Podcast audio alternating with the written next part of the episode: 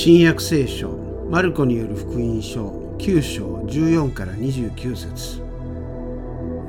一同が他の弟子たちのところに来てみると彼らは大勢の群衆に取り囲まれて立法学者たちと議論していた。群衆は皆イエスを見つけて非常に驚き駆け寄ってきて挨拶した。イエスが何を議論しているのかとお尋ねになると群衆の中のある者が答え先生。息子をおそばに連れてまいりました。この子は霊に取りつかれて物が言えません。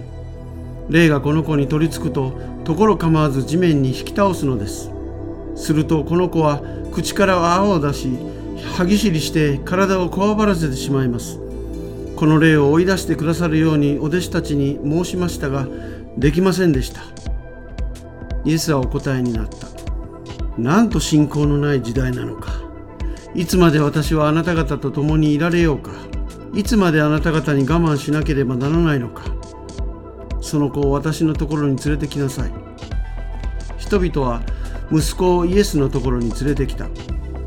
霊はイエスを見るとすぐにその子を引きつけさせた。その子は地面に倒れ転び回って泡を吹いた。イエスは父親にこのようになったのはいつ頃からかとお尋ねになった。父親は言った。幼い時からです。霊は息子を殺そうとしてもう何度も火の中や水の中に投げ込みました。お出来になるなら私どもを憐れんでお助けください。イエスは言われた。できればというか。信じる者には何でもできる。その子の父親はすぐに叫んだ。信じます。信仰のない私をお助けください。イエスは群衆が走り寄ってくるのを見ると汚れた霊をお叱りになった。物も言わせず耳も聞こえさせない霊。私の命令だ。この子から出て行け。二度とこの子の中に入るな。すると霊は叫び声を上げひどく引きつけさせて出て行った。その子は死んだようになったので多くの者が死んでしまったと言った。しかしイエスが手を取って起こされると立ち上がった。イエスが家の中に入られると弟子たちは密かになぜ私たちはあの霊を追い出せなかったのでしょうか？と尋ねた。イエスはこの種のものは祈りによらなければ決して追い出すことはできないのだと言われた。わかりました。はい、えー、改めて、えー、おはようございますおはようございますおはようございますえっ、と先週の水曜日、えー、2月17日えは、えー、灰の水曜日、えー、英語で、アッシュウェンズデーという日でした。えー、この日からレント入りします。えー、レントというのは、えー、日本語では受難節、えー、あるいは四旬節というふうに言います。あのイエス様の受難を覚えて、40日間、えー、喪に服するような時を過ごします。まあ、40日間なので、4つの旬を、えー、通して行うので、四旬節っていうふうに言うんですね。えー、灰の水曜日にはですね、えー、キリスト教国では、こうおでこにこう灰を塗ってもらう、え、そういう、まあ、十字を書いてもらうですね、え、そういうふうな風習もあって、で、そのままですね、おでこに十字の灰を塗ったまんま街中を歩いているという人もですね、え、います。普通にいます。で、日本ではですね、えこの水曜日の夜に、こう、おでこに罪を塗る教会は、たまにはあるんですけども、あの、そんなにみん、どの、どの教会でもやってるっていうわけではありません。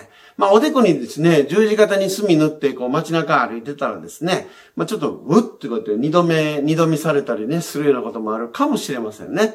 まあ、あれなんか宗教ちゃうか、みたいなね。宗教なんですけども、えー、そのようにですね、えー、灰の水曜日からレントが始まって、で、今年は4月4日の日曜日がイースターです。4月4日がイースターです。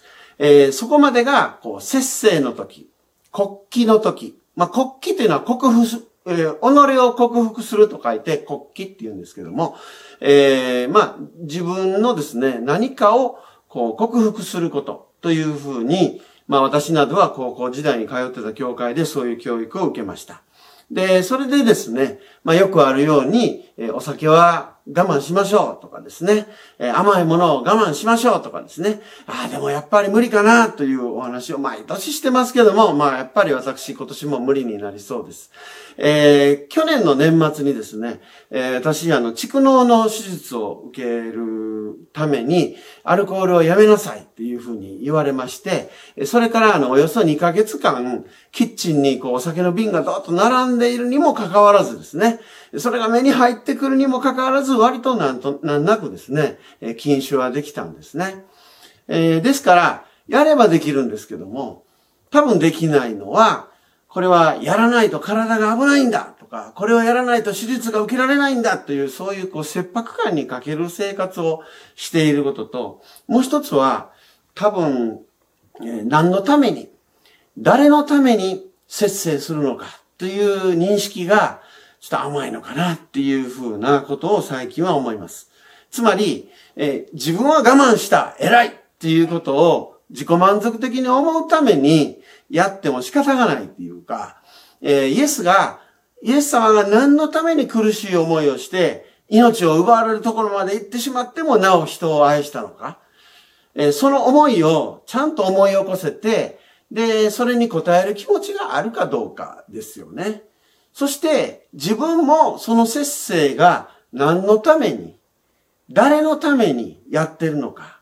例えば、毎日ビールを買って帰ってくるのを、この40日間はビールはやめて、発泡酒くらいにランクを落としておこうかとか、焼酎のお湯割りにしとけば、もっと薄めにしとけば、その分浮いた小遣いが出てくるんじゃないか。じゃあその分浮いた小遣いはどこに寄付しようかな誰かどっか困ってる人、苦しい場にいる人のためにその分を回せないかなみたいな。そんなことをちょっとでもしてる方が尊いんじゃないか。もちろん、そうしなければ裁かれるとか、神のご意志ではないとか、そんな大げさな話ではないんですけれども、レントにどう過ごそうか。もちろん私たちは自由なんですけども、例えば節制をするのであれば、えー、他の人、あるいはイエス様との関係なしにやっても意味がないというか、えー、自分の満足ために、満足のためだけにですね、やっても虚しいかなっていうことを、まあ、考えるというお話でございます。さて、今日、お読みしました、聖書の箇所は、イエス様のご受難と、そんなに直接の関係はありません。でも、後でお話ししますように、実は間接的にイエス様の十字架とつながるものはあります。ですから、今日はこの聖書の箇所から引用させていただきました。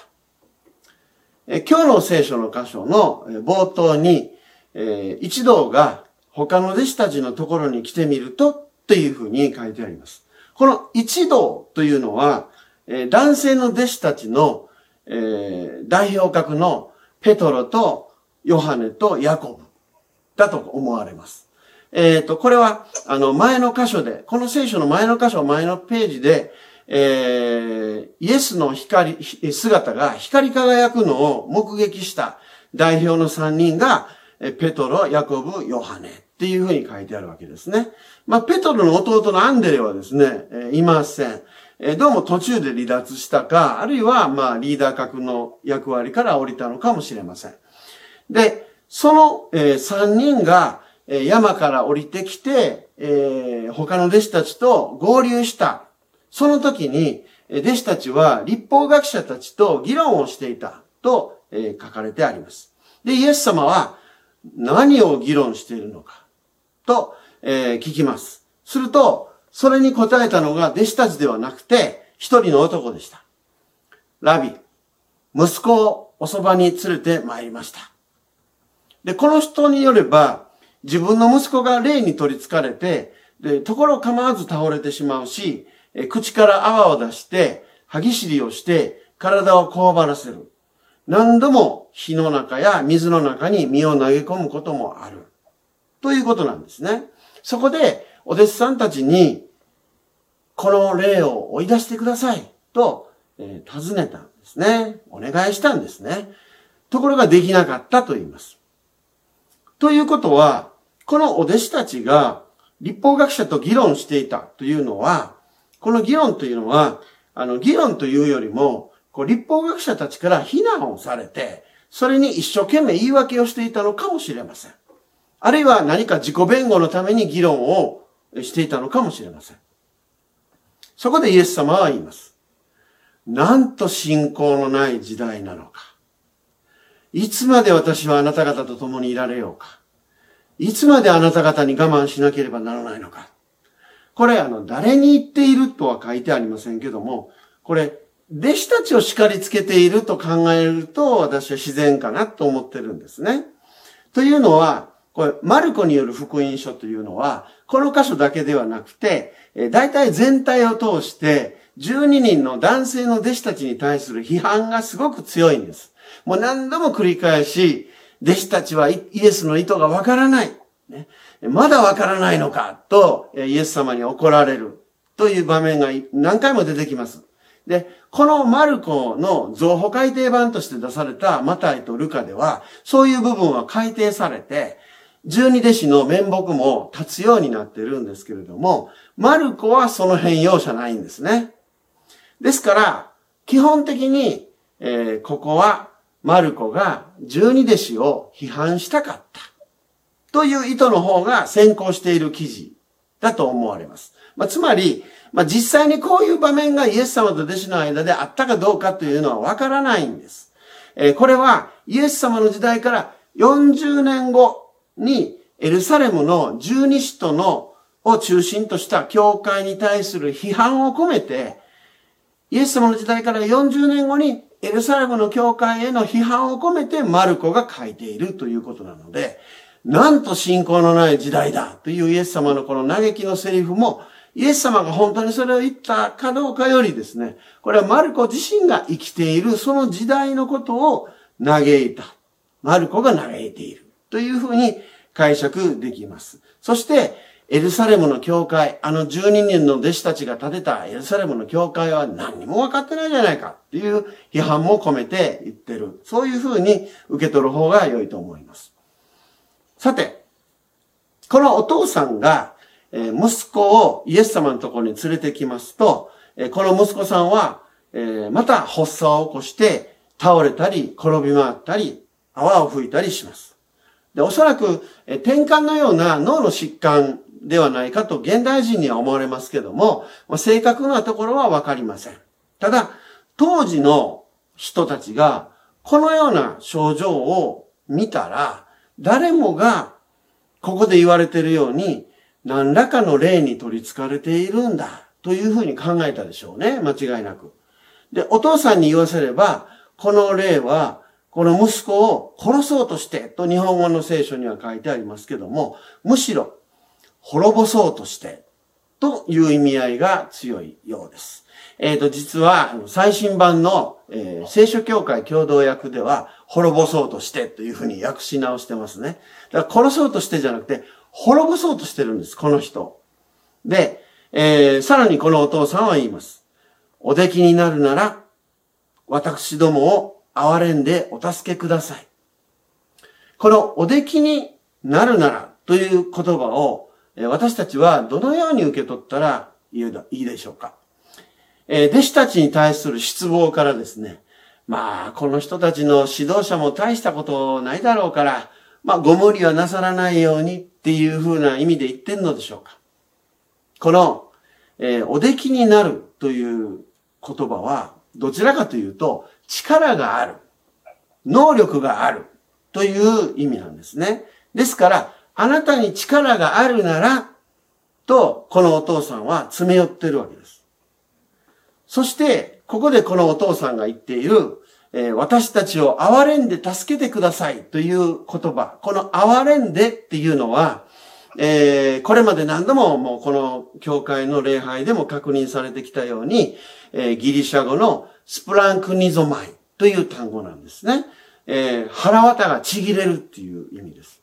もっと正確に言うと、内臓。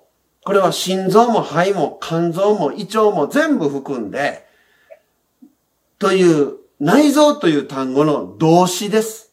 だから、あえて訳せば内臓するとでも言いましょうか。だから、日本語に直すと、内臓がねじれるような、ちぎれるような思いとでも言いましょうか。だから、あんた、憐れんでくれないかというふうに言うのは、これはもうこのお父さん自身が腹渡がねじれちゃってるんですね。ちぎれているんです。で、しかもこのお父さんは、私たちを憐れんでくれ。と言っています。私たちという複数形になっているということは、もう自分と息子さんが一心同体なんです。もう一寸の余裕もないんですね。その状態で、憐れんでくれ。腹渡がちぎれる思いなんだ。あなたもそういう思いになってくれないか。と頼んでいるわけなんですね。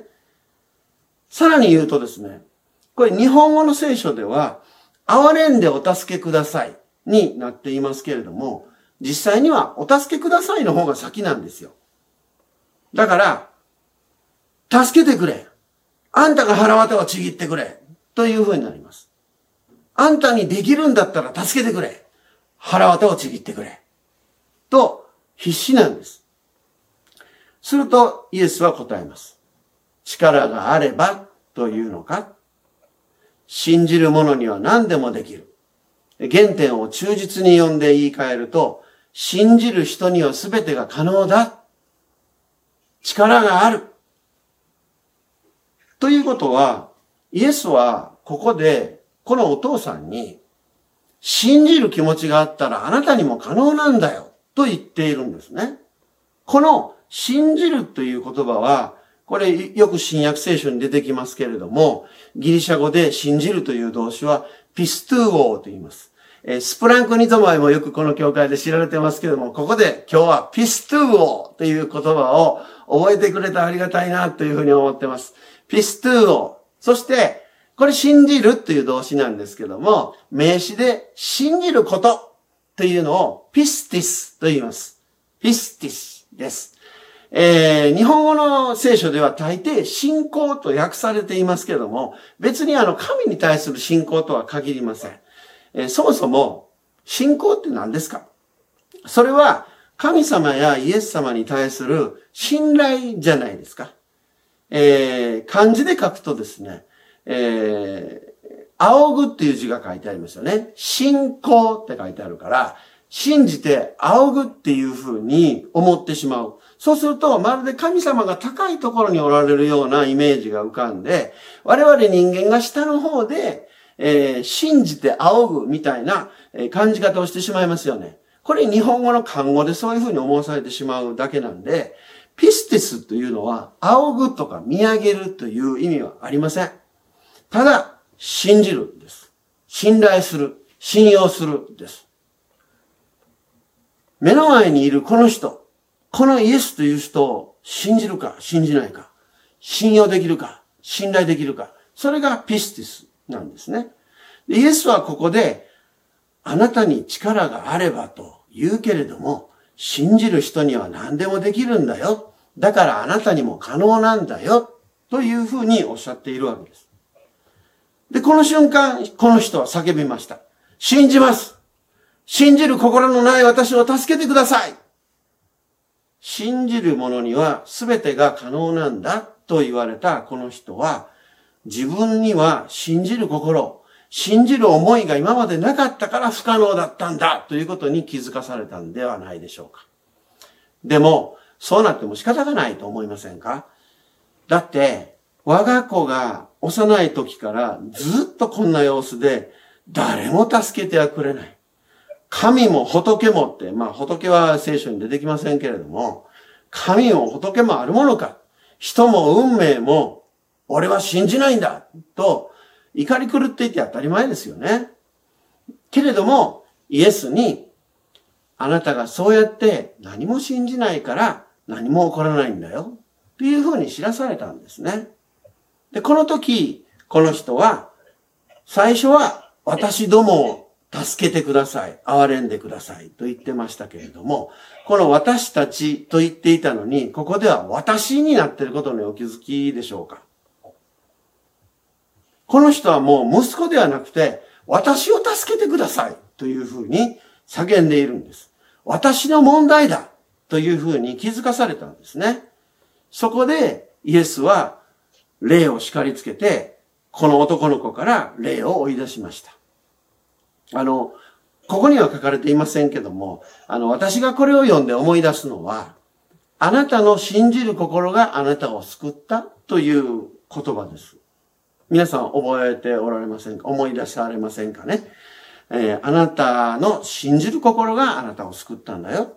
えー、これは同じマルコの福音書の5章にあります、12年間出血が止まらなかった病気の女性をイエス様が癒した時にイエス様が言った言葉です。イエス様が治したんです。でも、それはあなたの信じる心が可能にしたんだよ。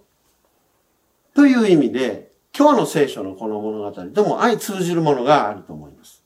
で、さてですね、えー、イエスがこの霊を追い出すと、この子は死んでしまったようになりました。みんな死んでしまったと思ったようですね。しかし、イエスが手を握って起こすと、立ち上がりました。で、ここでまた思い出されるのが、先ほども触れたマルコの5章の、12年間出血が止まらなかった女性と同時に癒された12歳の女の子の話です。ここでもイエスは子供の手を取って起こします。すると、この子は起き上がって立ち上がりました。歩き出しました。ここで、起こすという言葉がありますけれども、これがイエス様のことについて、えー、使われるとですね、日本語にするときには、自動的に復活という言葉に訳されちゃうんですね。変換されちゃうんです。自動変換されます。でも、まあ、復活についてはイースターに詳しくお話をしますけれども、これ実は再び起こしたとか、再び起こされたって書いてあるだけなんですね。で、今日の聖書の箇所でも、イエスは、えー、この少年を再び起こしたと書かれています。同じ言葉です。イエス様が再び起こされたと、イエス様が、えー、子供を起こされたっていうのが全く同じ言葉なんですね。死んでいた子をイエスが引き起こしてくれたということです。で、それは、あなたに信じる気持ちがあれば、倒れてしまった人間は、それはあなたの大切な人かもしれないし、あなた自身かもしれないけども、その人はあなたに信じる気持ちがあれば、イエス様に再び起こしてもらえるんだよっていう意味なんですね。だからあなた信じなさい。ということなんですね。で、なぜですね、またこんなことを言ってるのかというと、これ実はイエス様自身の死と復活の伏線になっているからです。イエスは、我が神、我が神、なぜ私を見捨てたのですか？と言って、大声で叫んで亡くなっていかれましたよね。マルコによる福音書はそういう風に書いてます。他の福音書はもっと綺麗事言ってますけどもね。我が神、我が神、なぜ私をお見捨てになったのですか？という叫びしかマルコは書いてません。つまり彼は最後には、俺は神に見捨てられた。もう何も信じられない。もう終わりだという絶望の心に落ちたままその命を終わっていったんですよ。でも、彼は再び起こされました。おそらく神様によって。逆に言うと、それらすべてのことをあらかじめ知っていてマルコは文章を書いてますよね、福音書。ですから、イエスがそのようにして絶望して亡くなられたんだから、あなたが何も信じられないっていう気持ちは、もちろんイエス様が一番よくわかってくださるよ、と伝えようとしているわけなんです。その絶望はイエス様自身が味わった絶望なんだよ。それでも信じてほしい。それがあなたの大切な人そしてあなた自身を、たとえ死んでしまった人生であったとも引き起こしてくれる力になるから、ということなんですね。最後に、このマルコは、また男性の弟子たちがいかに愚かであるかということを、示して、この話を締めくくります。イエスが家に入られると、とありますが、これはまあ誰の家かは書かれていません。でも、おそらくですね、この子供を癒してもらったお父さんの家ではないでしょうね。弟子たちがイエス様に密かにこう尋ねることができたような、そういう家なので、まあ、多分イエス一行をですね、受け入れてくれる神道さんのお家でしょう。で、そこで弟子たちはイエスに尋ねました。なぜ私たちはあれを追い出す力がなかったんでしょうかそこでイエスはこう答えたことになっています。この種のものは祈りによらなければ決して追い出すことができないのだ。でも、えっ、ー、と、これもですね、私の乏しいギリシャ語の読解力から言うとですね、間違っているかもしれないんですけども、多分こんな風になると思います。こういった種類のものは何もなしで出ていくことはないんだよ。祈りでなかったらな。こういった種類のものはな、何もなしで出ていくことはできない、出ていくことはできないんだ。祈りがあったらな。手ぶらで追い出すなってことなんですね。あんたらは祈りが足りないね。それは人を苦しませている霊に手ぶらで出ていけって言ってるようなもんなんだ。愛がないね。まあ、せめて祈りなさいよ。と言っているように私には読めるんです。先ほども言いましたように、これはマルコが12人の男性たちが建てた教会を批判して言っていることです。でも、この批判は、どの教会にでも陥りがちな状況に当てはまる忠告ではないかなというふうに思います。つまり、イエス様は、こんな時代だから、神も仏もあるものかという気持ちはわかる。それは私も味わったことだ。でもな、私の弟子だって言うんだったら議論ばっかりしてないでせめてその人のために祈ることぐらいしてみたらどうだとおっしゃっている。そういうことではないかなというふうに思うんですけどもいかがでしょうか。解き明かしはこれで終わります。ありがとうございました。